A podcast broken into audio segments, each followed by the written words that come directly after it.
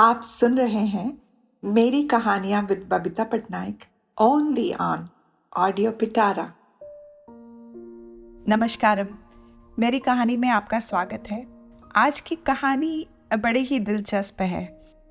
This is a journey of finding myself amongst the kids with sensory processing disorder let's go back a few months, um, October, almost year, October 2022. First day of following as an OT in school system in this rural Missouri. I was very nervous and my heart was beating hard. There were this information of finding my way to a new school, entering the premises to find the parking in the right spot, carrying my heavy laptop uh, bag, my daily journal, and my lunch. My friend told me, You should always take lunch in the school since you won't have time to even breathe. I wasn't hungry, just thirsty. How we all become during a test, that's how I felt.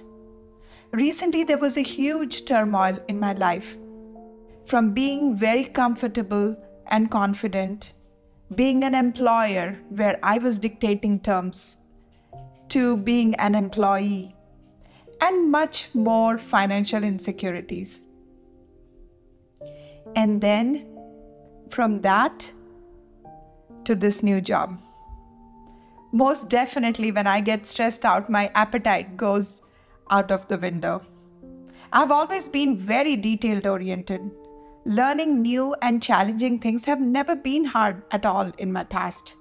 Almost three decades of working with elderly and adult population. But this was all new. Yet this first day seemed so tense, so hard, overwhelming, with so much information thrown at me to be retained. I was with a student who herself was learning, but her presence there gave me some reassurance. She was there a few weeks ahead of me, but she made me feel at home.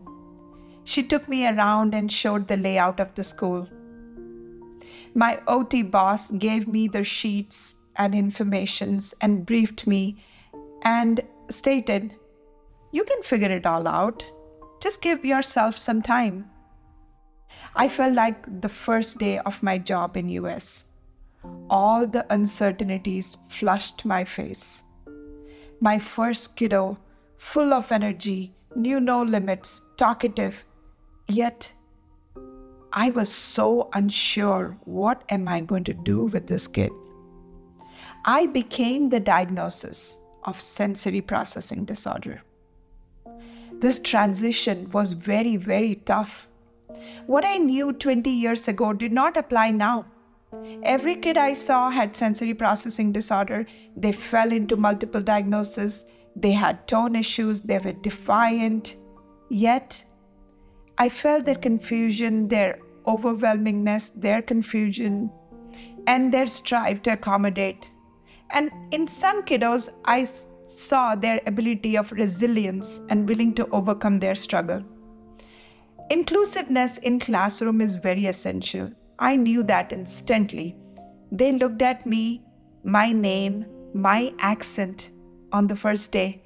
But after the session, they smiled and said, See you again, Miss B. These three words brought back my confidence. Transitioning in job to different schools to places, it pushed my nervous system to flight or fight response. I constantly strive to learn the new information that was coming to me in different forms, like the electronic medical record system, the processing of new policies, procedures, documentation, productivity guideline, expectation, new co workers, and bonding with these kids.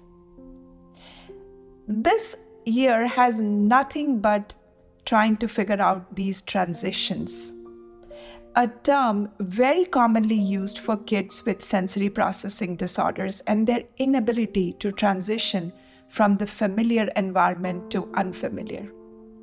And I felt their pain.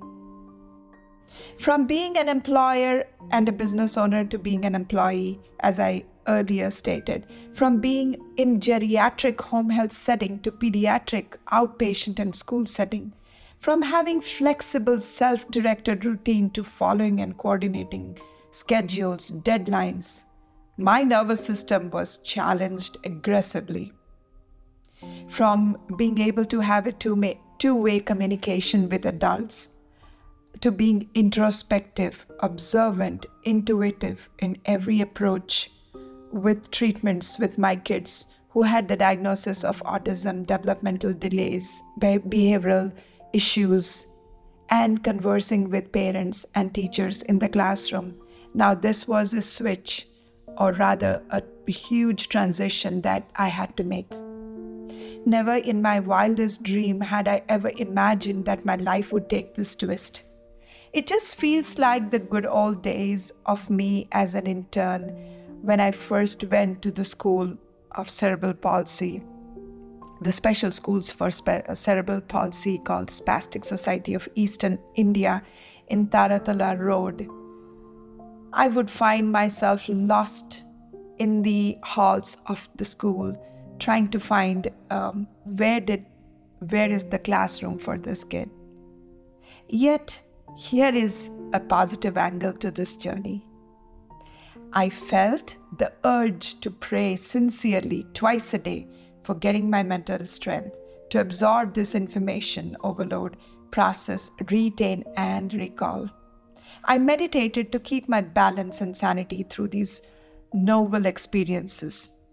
I learned to allow myself not to get too hard on myself, allowing me to accept the things I did not know, the sincere willingness and open mindedness to learn.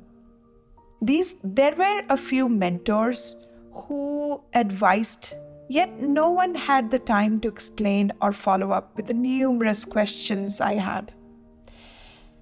Amidst confusion and the constant de- demand to execute, I recalled the 13 feet dive with my swim coach Miss Shannon Kilbrick a decade ago. She said, Babita, I trust you. Let go of all your fears and dive in, and you will come up. And it's been exactly a year, and Miss Shannon was correct. I have found my ways through the confusing halls. I see the kid, and my intuition clicks in and tells me what to do. I see the pain and the confusion in the eyes of the little kiddos. I see their willingness to learn. I see them discover themselves every day. I see their triumph in little tasks they do, and their pride and joy when they overcome every little bit of hurdle in their life. I found myself in my kids. Namaskaram.